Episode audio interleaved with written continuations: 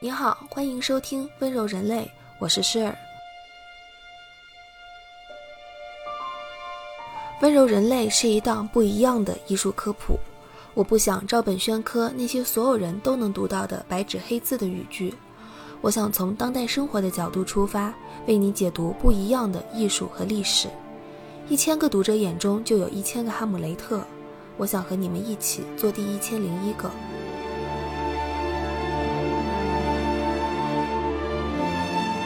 电影和艺术是我非常喜欢的2件事。大学的闲暇时光里，我如果不是在美术馆，那就是在看电影。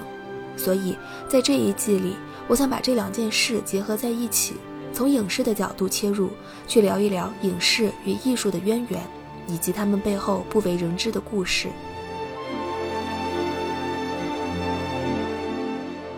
温柔人类同名播客由 Gentle Human 和 Marcast Media 联合制作出品。如果你是苹果手机用户，我们推荐你在苹果 Pocketcast 订阅收听这档播客。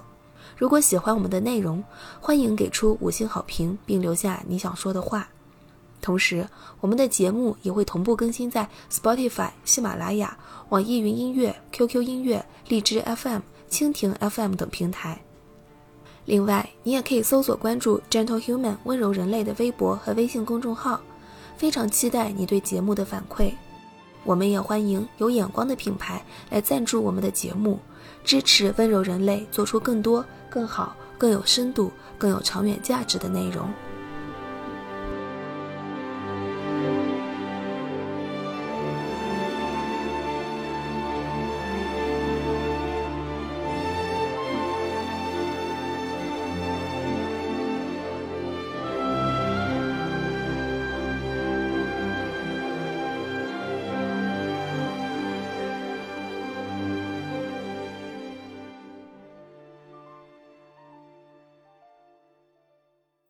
大家好，今天想和你们聊的电影是 Belle， 中文名叫做《家人贝尔》。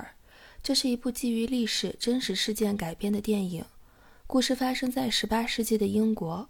贵族出身的英国海军军官与一位殖民地黑人女子相爱，诞下了女儿 Belle。Belle 后来被父亲的叔叔穆雷勋爵收养，穆雷勋爵的身份是皇家法庭的首席大法官。这一身份在后来的剧情中起到很大作用，这个人物在历史上真实存在，他的身份与他之后做出的决定对历史的发展有着很关键的作用。 Her mother is dead. I beg you, uncle, love her as I would were I here, and ensure that she is in receipt of all that is due to her as a child of mine. That is simply impossible. What is right?Can never be impossible. She is black. She is my blood. But she is black. A detail you chose not to share with us. In a few hours, I am to captain a voyage to the Indies on a longitude experiment. After that, who knows? It is not in my gift to question the king and his royal navy. Do you have in mind my position, my reputation? Sir, I am the Lord Chief Justice.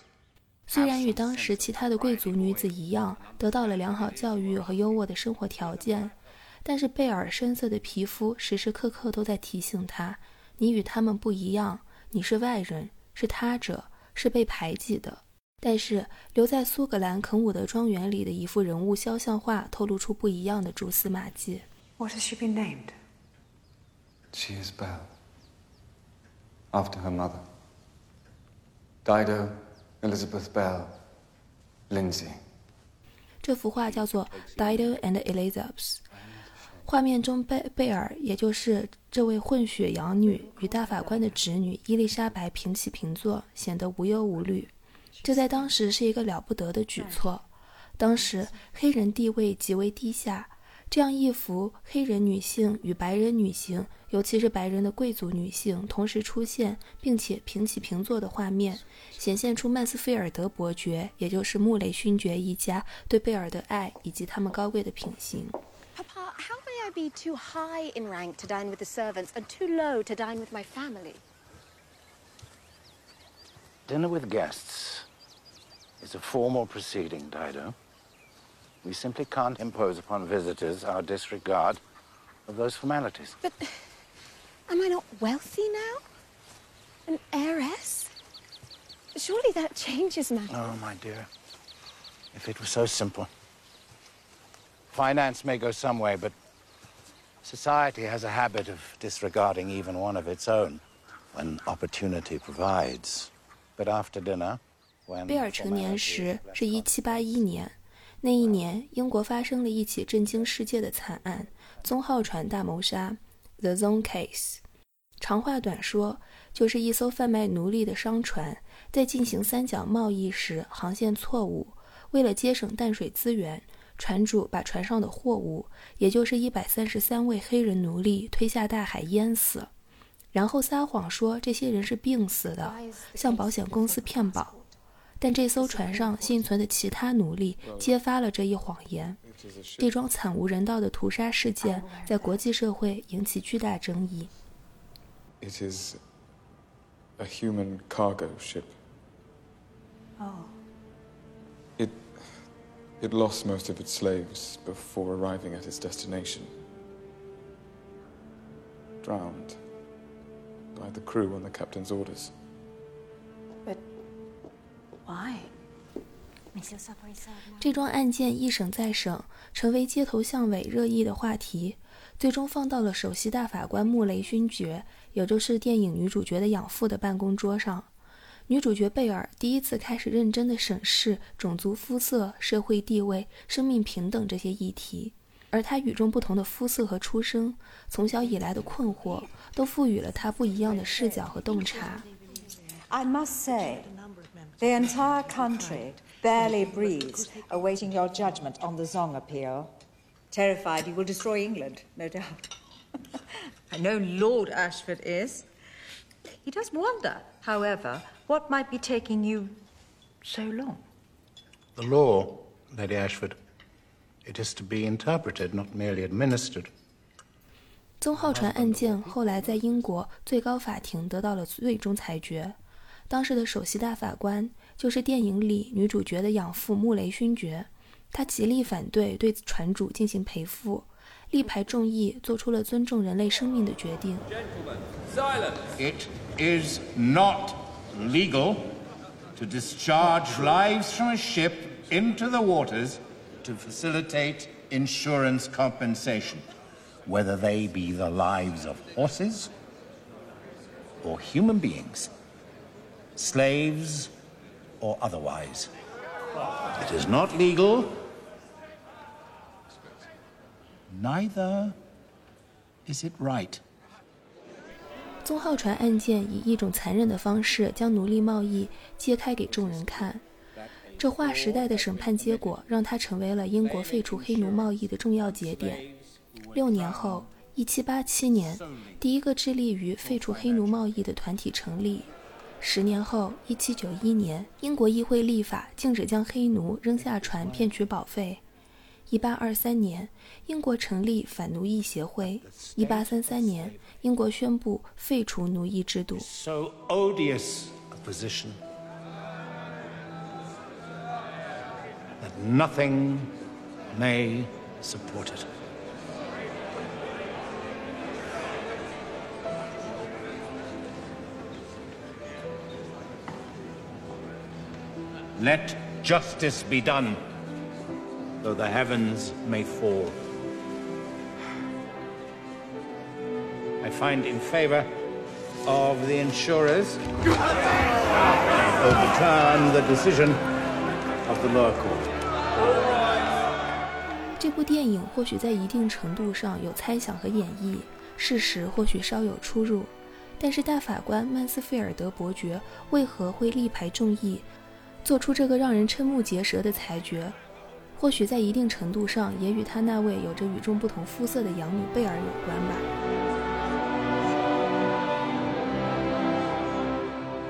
这部电影以一种简奥斯汀式的方式讲述了历史上一段惊心动魄的故事，几百年后回头看，历史的大风大浪在当时全都体现在了细节中，或许正是一点一滴的默默无闻铸成了巨塔。下一部分我会展开说一说宗浩船案件始末，它的性质为何如此恶劣，以及促使这一事件发生的时代大背景。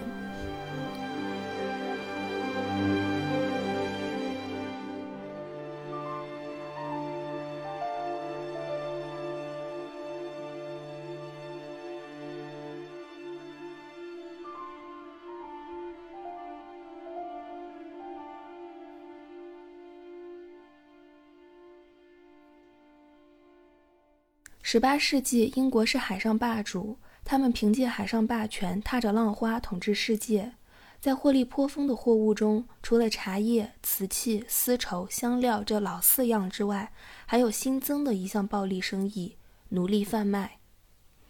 宗浩船案件发生在1781年，英国殖民的黄金岁月里，在运送奴隶途中，船主蓄意谋杀了船上的133名奴隶，将133个人绑在一起，身上缠着麻绳和铁链，脚上坠着石头，活生生推入大海溺死，以此恶意骗取高额保险。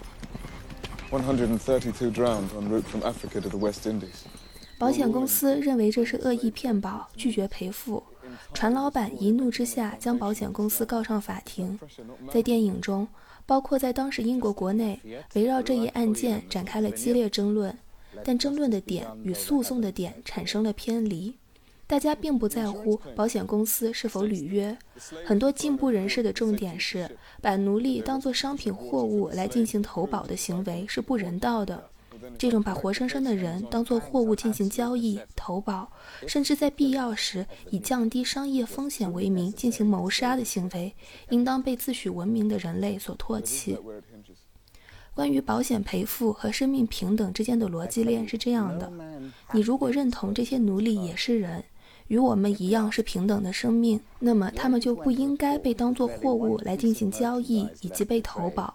因此，保险公司和船主之间的保险合同不成立，所以保险公司不需要赔付。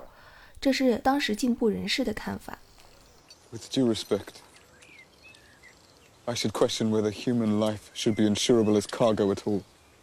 而保险公司的看法是，船主是为了恶意骗保才蓄意谋杀，这属于骗保，自然不应当赔付。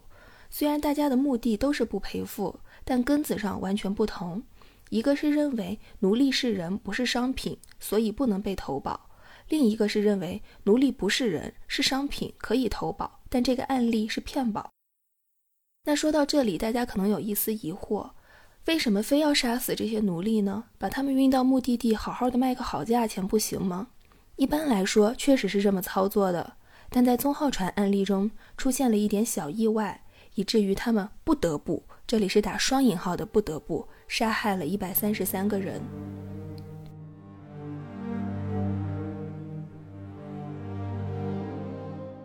这个小意外要从三角贸易说起，这是一个起源于大航海时代的名词，形容了当时欧洲商人们在海上做贸易的一个路线。一般来说，商人驾船从欧洲出发，带着欧洲的特产盐、酒、布料、武器等等，航行到达非洲，在那里进行交易，把盐、布料和酒卖掉，买入一些奴隶，带着奴隶和货物继续航向美洲大陆，在美洲大陆把奴隶卖掉，卖给种植园和矿山这些地方，这些需要劳动力的地方。卖奴隶得来的钱则用于购买美洲特产，比方说烟草、糖还有金矿，然后满载着这些物资和盈利从美洲返回欧洲。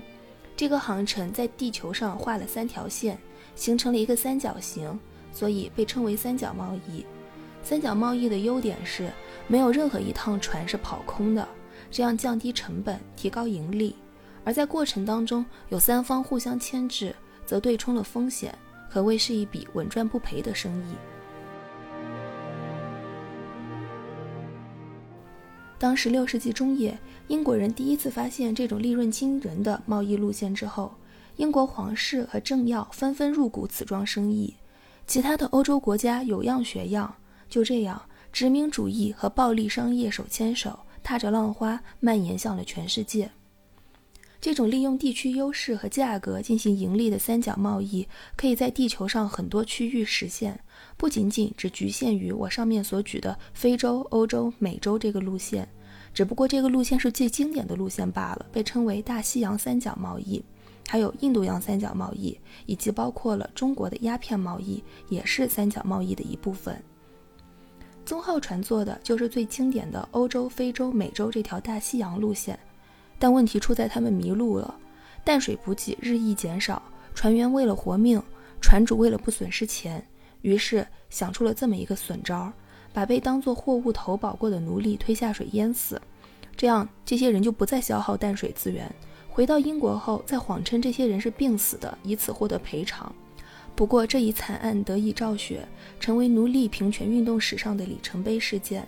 曼斯菲尔德伯爵、贝尔以及当时千千万万在伦敦街头抗议的学生，正是这一个个活生生的心存理想的人，组成了历史这一具有温度的血肉躯体。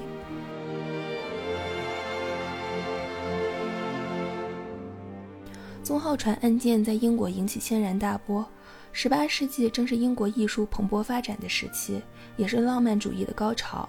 这一悲剧事件激发了许多艺术家的创作灵感，在艺术史上留下了记录，所以接下来的部分里，我会聊一聊这件事在艺术上留下的痕迹，进而再聊一聊当时盛行的浪漫主义。从这样一件事入手去聊浪漫主义，我想也是一个很好的角度。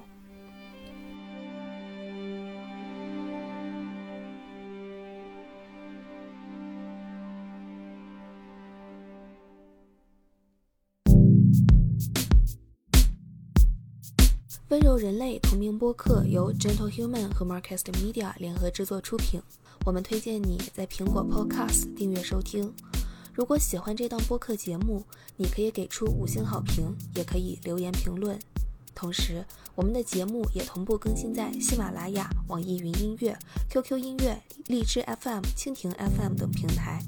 另外，你也可以搜索 Gentle Human 温柔人类的微博和微信公众号。期待你的关注和反馈，我们也欢迎有意向的品牌来赞助支持这档播客节目，合作联系可发送邮件至 hello@marcastmedia.com。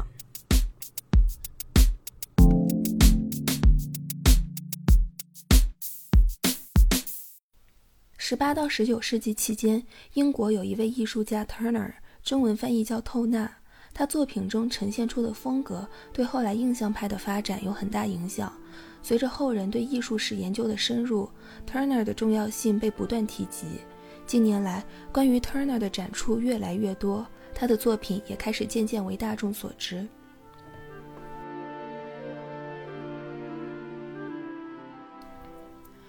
1840年，宗浩船案件过去60年后，受到案件启发， Turner 画了一幅画，叫做《奴隶船》。在画中，一艘小船被风暴裹缠，无法脱身。仔细观察，你会发现惊涛骇浪中有一个个的小黑点，那都是被船主在风暴中扔下船的黑奴。 Turner 作品的最大收藏者之一，艺术评论人 Roskin 说，如果一定要有一幅作品来证明 Turner 的不朽，那这幅画必然是《奴隶船》这幅画。这幅作品从选题到视觉呈现都是浪漫主义的代表之作。我们先从选题来说，为什么它是浪漫主义的代表之作？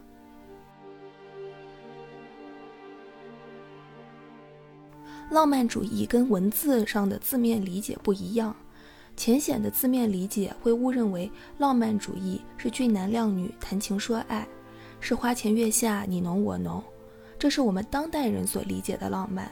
但18-19世纪的浪漫主义并非如此。18-19世纪的浪漫主义诞生于痛苦和抗议之中，它的力量来自于社会冲突、民族危机以及个人的心理创伤。它是一种具有革命主义、英雄情怀和乌托邦式的想象的存在。那我说一点历史背景，帮助大家理解上述这段文字吧，可能说得太抽象了。在18世纪的大部分时期，欧洲的文化生活都受到启蒙思想的支配，人们普遍认为客观理性、自由平等才能促进社会进步，它是法国大革命的前夜。有了启蒙运动铺垫，才有了后来的法国大革命。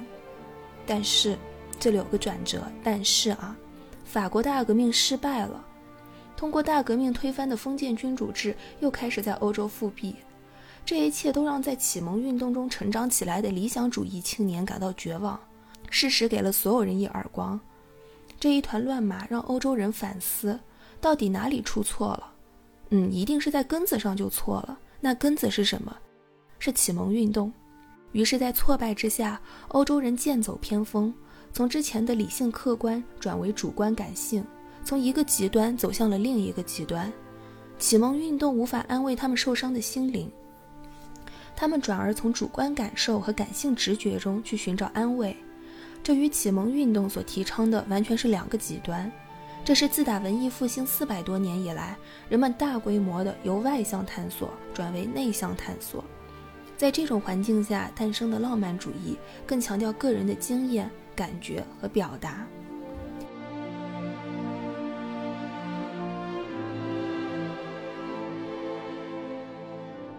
所以艺术家们在题材方面喜欢选择历史上的惊人事件，他们激昂的思绪、澎湃的个人感受在历史的宏大叙事当中得到了共鸣。所以德拉克洛瓦选择了萨丹纳帕路斯之死进行创作。这一故事来自于3000年前遥远东方的亚述王国，描述了亚述国王在国破家亡、兵临城下之时，命人从容处死自己心爱的姬妾，最后一把火烧了金碧辉煌的宫殿。德拉克洛瓦创作时并没有去过东方，亚述王国也早已淹没在历史的风沙当中。他的创作灵感来自于诗人拜伦的同名诗歌。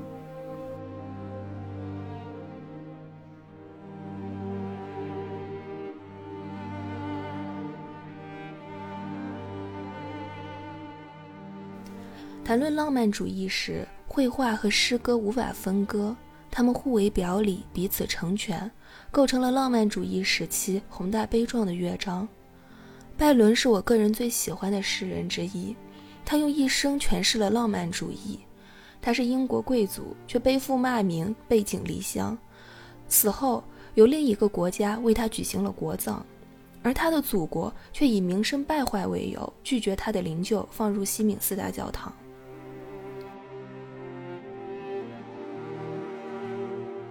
拜伦出生英国没落的贵族家庭，虽然没落，但也因为贵族身份而获得了上议院议员的席位。这个位置，他广阔的游历见识，以及他多愁善感、富有同理心的性格所带来的个人政治立场，三者一起发挥作用，让他在此后的生涯中对英国越发失望。他离开英国之后，一边游历世界，一边亲身投入闹革命。他在意大利成为了地方运动领袖，之后又去了希腊。那是一战前，奥斯曼帝国还没有分崩离析，希腊属于奥斯曼帝国的疆域。拜伦去到希腊之后，就加入了反抗奥斯曼统治的希腊独立战争之中，还成为了希腊的革命领袖。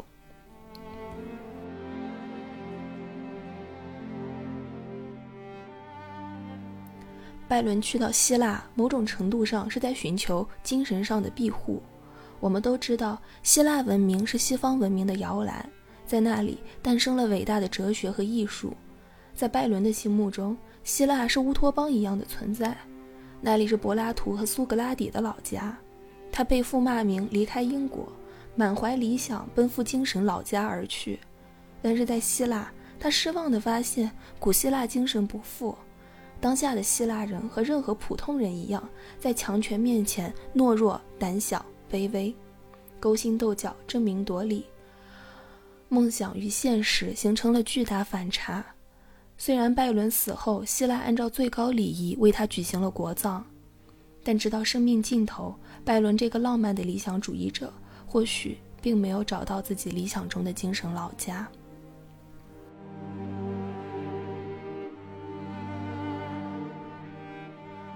所以你看，浪漫主义不是花前月下你侬我侬，那时的浪漫主义是怀着最崇高的理想慷慨赴死，是现实世界幻灭和内心世界激昂之间的巨大落差在身体里形成巨浪。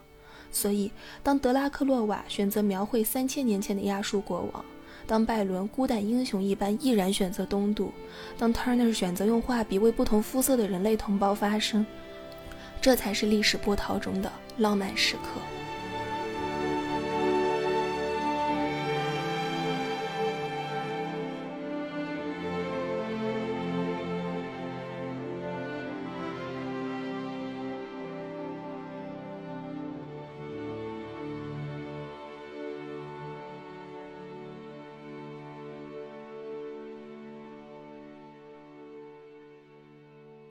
浪漫主义或许很容易在当下这个大时代里找到栖身之所。有时候我自己也觉得我们千禧一代面临的困惑和落差，在某种程度上和18、19世纪的青年所面对的世纪病有异曲同工之妙。当时陷于浪漫主义的那一代欧洲文艺年轻人普遍患有一种心理疾病，叫做世纪病。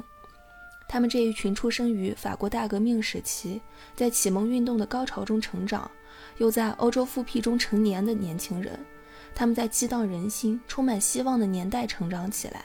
启蒙运动点亮了他们的明灯，紧接着就被笼罩欧洲的动荡打了个措手不及，理想破灭，希望渺茫。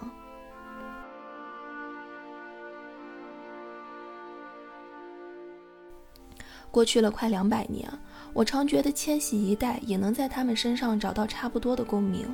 我们出生在最富有希望的80、90年代，成长过程中伴随着经济增长、社会资本井喷以及全球化带来的巨大红利，信息爆炸、国际化、互联网、欣欣向荣的文化娱乐、越来越好的经济，文明的冲突被认为已经过时，地球是一个村。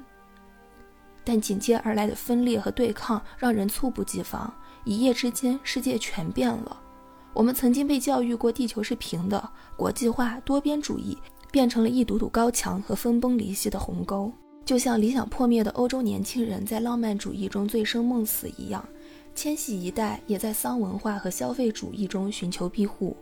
但事实是18、19世纪也发生了让人类社会产生翻天覆地变化的科学革命和工业革命，在自怨自艾中仍然有股力量，在最困难的时候也不放弃。我猜这也是人类精神的一部分，就算在悲剧英雄的时刻里，也要奋力向前走。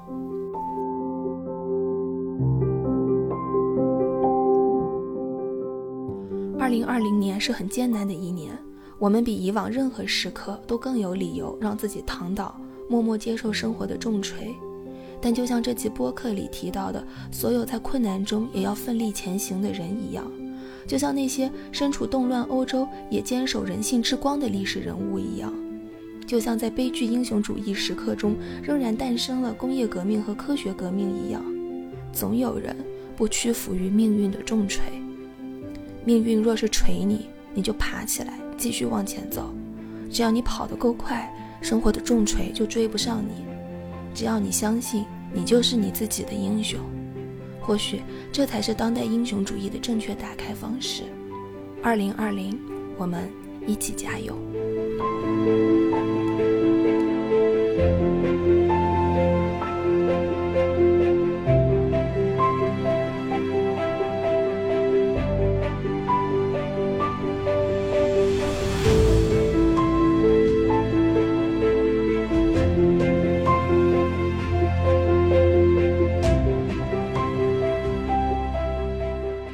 以上就是本期温柔人类的所有内容。如果你是苹果手机用户，我们强烈推荐你在苹果 Pocketcast 订阅收听我们的节目。如果你喜欢我们的内容，可以点击5星好评并留言给我们。同时，你也可以在 Spotify、喜马拉雅、网易云音乐、QQ 音乐、荔枝 FM、蜻蜓 FM， 或者使用 Overcast、Castro、Castbox、Pocketcast 等通用订阅型播客 App 收听我们的节目。温柔人类同名播客由 Gentle Human 和 Marcast Media 联合制作出品，我是 Share， 我们下期节目再见。